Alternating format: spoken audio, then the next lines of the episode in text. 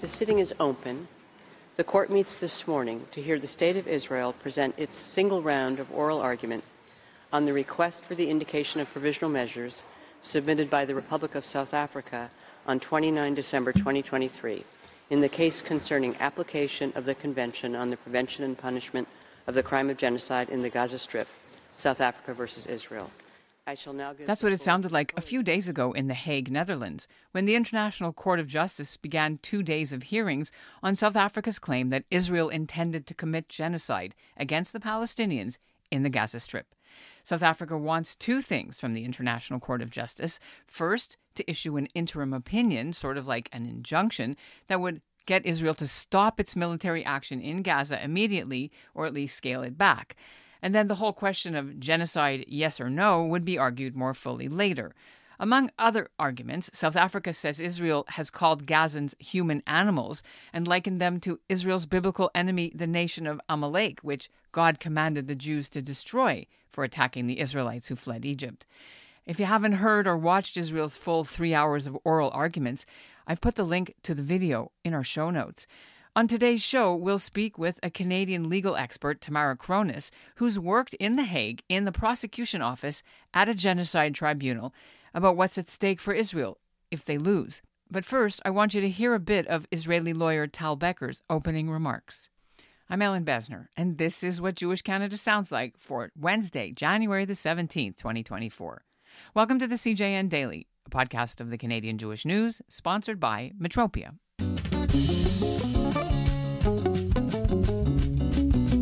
As promised, I'm going to play you a bit of Tal Becker's opening statement right here. The key component of genocide, the intention to destroy a people in whole or in part, is totally lacking. What Israel seeks by operating in Gaza is not to destroy a people, but to protect the people, its people, who are under attack on multiple fronts, and to do so in accordance with the law, even as it faces a heartless enemy determined to use that very commitment against it. As will be detailed by counsel, Israel's lawful aims in Gaza have been clearly and repeatedly articulated by its Prime Minister, its Defence Minister, and all members of the War Cabinet. As the Prime Minister reiterated yet, again this week, Israel is fighting Hamas terrorists, not the civilian population. Israel aims to ensure that Gaza can never again be used as a launch pad for terrorism. As the Prime Minister reaffirms, Israel seeks neither to permanently occupy Gaza or to displace its civilian population. It wants to create a better future for Israelis and Palestinians alike, where both can live in peace, thrive, and prosper, and where the Palestinian people have all the power to govern themselves, but not the capacity to threaten Israel. If there is a threat to that vision, if there is a humanitarian threat to the Palestinian civilians of Gaza, it stems primarily from the fact that they have lived under the control of a genocidal terrorist organization that has total disregard for their life and well being. Israel is in a war of defense against Hamas, not against the Palestinian people. Madam President, members of the court, the Genocide Convention was a solemn promise made to the Jewish people and to all peoples of never again. The applicant, in effect, invites the court to betray that promise, to maintain the integrity of the Genocide Convention, to maintain its promise and the court's own role as its guardian.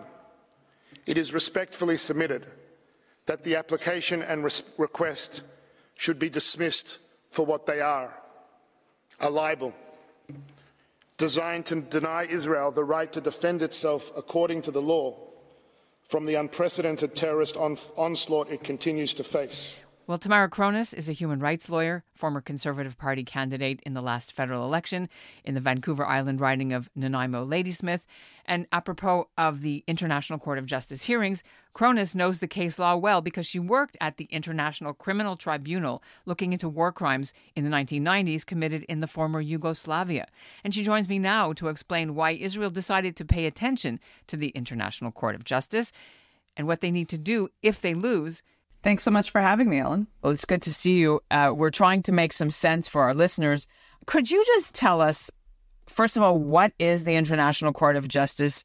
You know, what what is it set up to do? So the ICJ is one of the international judicial bodies that exists in the world, and there are actually a whole bunch of them. The ICJ is the adjudicative body of the United Nations, and it was created after World War II and it does two things. The first thing it does is it settles legal disputes that are submitted by states. And then the second thing it does is it gives advisory opinions on questions that are submitted to it by UN organizations and agencies. Now, some of the other institutions are the International Criminal Court that was um, created by the Rome Statute. And so the Rome Statute largely actually deals with uh, individual incidents of violations of criminal international criminal law against warlords and people who were in charge at the time. It's not for the actual country itself or the regime, right? A hundred percent. And where it came from, I worked at the International Criminal Tribunal for Yugoslavia. And so, what the ICC was intended to be is it was intended to be sort of a permanent court for dealing with individuals. So, we're wondering how Israel gets taken to or uh, accused of genocide at the International Court of Justice? What is the procedure that has to happen for this to take place? It's it's very very formal and it's very prescribed, but it is very similar to processes that we have in our own country. So what happens is is the ICJ it doesn't they don't do the versus like there's not a complainant and a respondent this will be sort of South Africa slash Israel. And so South Africa lodged uh, an 84 page document. And what would have happened is, is that the registrar of the ICJ would have delivered that document to Israel's Minister of Foreign Affairs. And so it's done at that level. Now, the Minister of Foreign Affairs doesn't appear, they appoint an agent. And then there are appearances, the court reserves a judgment, and then it delivers it uh, after some time. There are 15 judges who are elected by the UN General Assembly and the Security Council for nine year terms. But if a state finds itself in an appearance before the ICJ without a judge of their nationality on the court itself, what they're allowed to do is to appoint someone specially. So, uh, which is the way my old boss, Aaron Barak, uh, uh, got there. Years and years ago, I clerked um, at the Supreme Court of Israel and I clerked for Aaron Barak, who was the president at the time. So that's why Israel has sent Aaron Barak to sit on that panel. Okay. And here there's a genocide statute or genocide law. Can you explain what test do South African lawyers have to pass in order for the ICJ to say, yes, this was genocide? So the, the action's actually going to take place in two steps, both a jurisdictional analysis and a what what what we would think of in in Canada as the equivalent of an injunction. The first thing is, you know, how does South Africa, who's not a party to the conflict, get the right to have standing to be able to be the peop- the, the the entity, the state entity that's driving this. And that comes out of the Genocide Convention and the definition of genocide itself. The Genocide Convention requires states to do three things. It requires them not to commit genocide.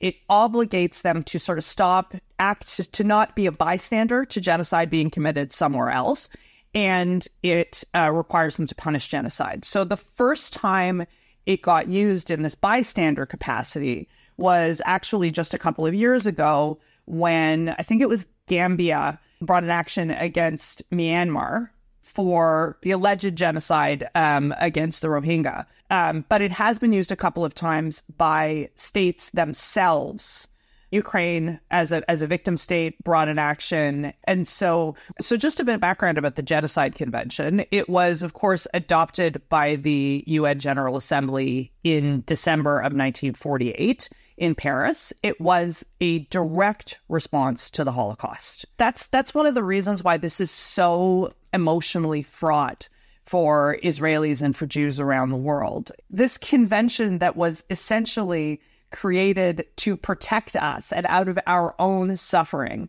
is now being weaponized against the state of Israel and it is it's all kinds of hurtful and emotional and and triggering for Jews around the world. Israel doesn't recognize the International Criminal Court, right? But they are fully participating in this one. Why? Why will they just say who cares and not show up? So the issue here is that Israel didn't sign the Rome Statute, so it would be hard to um, conclude that that the ICC has jurisdiction, the International Criminal Court has jurisdiction over Israel, but Israel is absolutely a party to the 1948 Genocide Convention. And the other the other thing about the Genocide Convention is is that it is actually considered to be part of sort of the core of international law. It's considered to be one of the basic international laws. And so there's no question that we're party to the Genocide Convention. And so, and there's also no question Israel is a member body of the United Nations. And so the ICJ does, in fact, have jurisdiction. It'd be very hard to argue that it didn't. Right. But why don't they, like you mentioned two things. You mentioned Myanmar with the Rohingyas, and you mentioned Ukraine, Russia. And what did Russia and Myanmar do? Didn't they just ignore it anyway? And like the war's still going on, and the the you know Myanmar hasn't done anything despite sanctions. They're like, we don't care. I don't I don't need to tell you about the qualitative differences between Myanmar and Israel. Um, if this court decides against Israel and Israel continues its operations in Gaza, then the reputational damage both to Israel and to Jews, because the reality is is that while people say that you know anti-Zionism is not anti-Semitism, our experiences and our feelings um, and our lived experiences of that are very different as Jews. If this court decides against Israel and Israel ignores it, we are going to be in for a bit of a rough ride, I think. So you mentioned there's two steps. Can you walk us through what they're actually arguing for and what the court has to do going forward now with what they did on Thursday and Friday? And then what yeah. will be the longer term, depending on what the outcome of that is? Yes. Yeah, so what's going to happen is um, there's there's sort of preliminary arguments that are happening now, and they're establishing number one that South Africa has jurisdiction to bring the case. The precedent for this is the Myanmar case. It was in 2021 that they that the the precedent was set that that number one Gambia could bring the action and number two in 2021 the ICJ in, imposed what are called provisional measures against Myanmar which required the junta in Myanmar to direct its forces not to commit genocide and to preserve all relevant evidence. So what South Africa is aiming for in this first stage of the case is the same thing. Um, South Africa is looking for the court to declare Israel needs to direct its forces to cease all operations in Gaza and um, and and to preserve all relevant evidence for an actual genocide trial, which will then take place. So the, the timelines on that, yeah. How much? I mean, could this be five years from now until that happens, or like, what is usually the, the timeline? So Gambia brought its action in 2019 the provisional measures were imposed in 2021. So I think one of the other, re- I mean, it's it's possible that Israel is hoping that the timeline will be long enough to allow them to accomplish what they want to accomplish in Gaza while complying with international law. If the court somehow manages to speed this up and bring a uh, bring provisional measures earlier, which they might be able to do because it's no longer the first time this is happening, it's it, then it, it could put more pressure on Israel faster. I would be shocked uh, if the ICJ ruled on this, you know, in a couple of weeks. It's probably a timeline of months. So that's actually could play in Israel's favor. However, um, I want to go back to what you mentioned just a minute ago. There's the judges. Do we know the composition of where these judges come from and whether they are friendly countries to Israel or not? Do you have the list? And I have to admit, I looked at the list to see whether I knew any of the judges. I wanted to see whether there were any of the judges that were on the court at the ICTY when I was there. My experience of judges in general is that they're not sort of being closely watched by their countries to decide whether or not they're acting in their country's interests but they do bring their own lived experiences and their own personal biases to it. I mean, there is a there is a Lebanese judge on the court and and frankly, depending on what his own personal experiences are. That could be for or against us. I actually don't know. So the president is an American judge, Joan Donoghue. The vice president is uh, from Russia. Then there's Slovakia, France, Morocco, Somalia, China, Uganda, India, Jamaica, Lebanon, Japan, Germany, Australia, and Brazil, plus Israel. So, like you said, a mixed bag. What is Israel's position? How do you defend yourself from genocidal like acts? They will actually look at the definition of genocide because that's one of the things. It's actually one of the things we haven't gotten to, is that um, it's it's really been defined as an attempt to destroy in whole or in part a national, ethnic, racial, or religious group, and it's by doing a number of different things. So you can kill members of the group, you can cause mentally or bodily harm to members of the group. You can deliberately inflict conditions of life calculated to bring out a, group's physical destruction. So, absolutely, um, people are being killed in Gaza, but that is the hallmark of war. And international criminal law, in theory, doesn't actually judge a state or a person's actions by the outcome. They actually judge it by the intention and the calculations that were done beforehand. And so, whether or not you've committed a violation of international law is actually decided in some ways before the first bullet is fired. And so, Israel will make that case. They will say, look, yes, people die, but people die in war. You know, we have adhered to the provisions. We have adhered to we have adhered to the principles of proportionality and discrimination and targeting only real military assets. We have done everything we can to minimize civilian damages. You mentioned intent. The South African side said that they quoted statements by the extreme right wing people in Israel government and in media. You know, they're human animals. And this is uh, some uh, people have heard these quotes before after October 7th. So I wondered how dangerous those clearly documentable uh, statements will hurt Israel's side. So I think the I think the issue here is that Netanyahu. Let's let's separate. I want to separate Netanyahu from some of the harder right liners because I mean he said things too. He's talked about Amalek, right, which is a very but, powerful image. But he's been very clear that it's Hamas, and so Hamas is not all Gazans. Um, and so what Israel will argue is that Netanyahu is referring to Hamas. He is not referring to anyone beyond Hamas. And that, that would restrict his comments to combatants. And there is no question that under international law, you can kill a combatant. When it comes to the state, uh, proving that the state has an intent to commit genocide, that is, I mean, it's a very high threshold.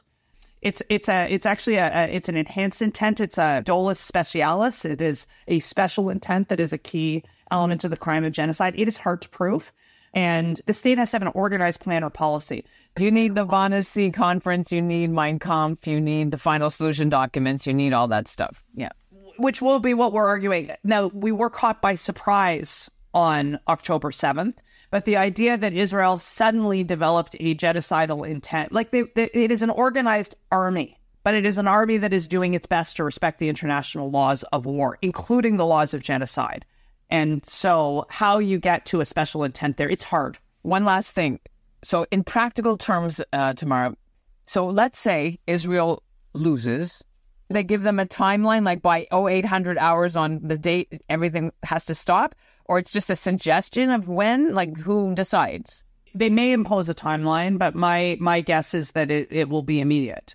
Okay, and so what actually can happen then? There's no the, International Court of Justice does not have like a NATO army to go in there and like supervise that Israel's actually stopped, do they?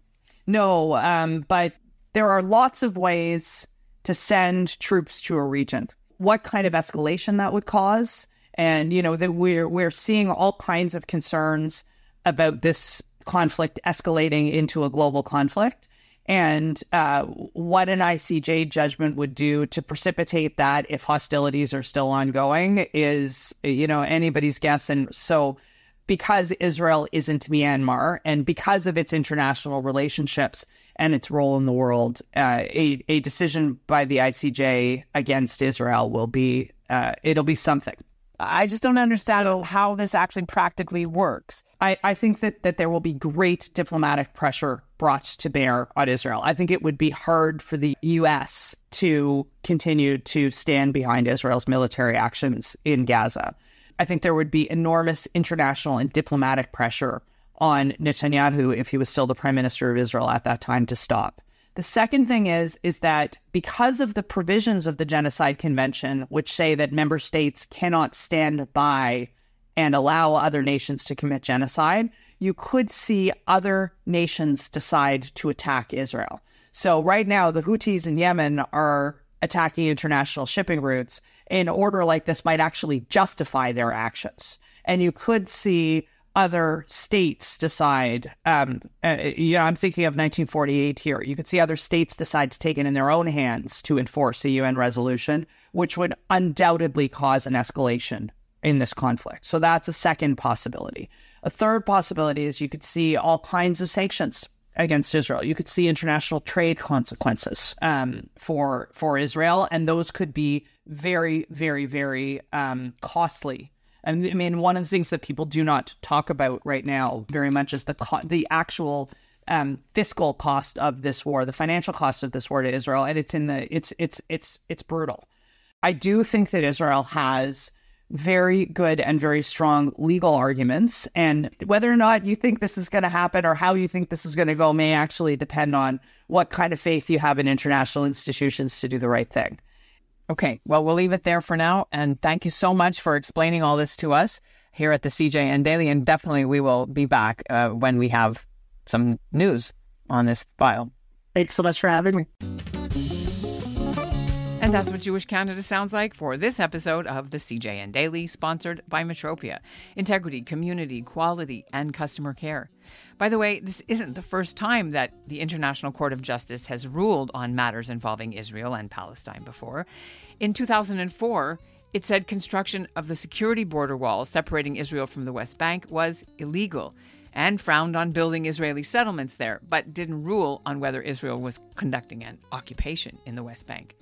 When I spoke to Tamara Kronis, Canada had not yet taken a public stance on these hearings, Canada waited until they'd wrapped up on Friday before saying anything, and as you know, their decision was a bit confusing. Prime Minister said Canada rejects the premise of the case, but the Foreign Minister said they'll abide by whatever the court rules. We spoke to Ya'ara Saks, the Liberals Minister for Mental Health and Addiction. She spoke before the Canadian government's official position about the whole case. Thanks for listening to the CJN Daily. We believe in the ICJ as a format to adjudicate fairly and that is our fervent expectation that they do so.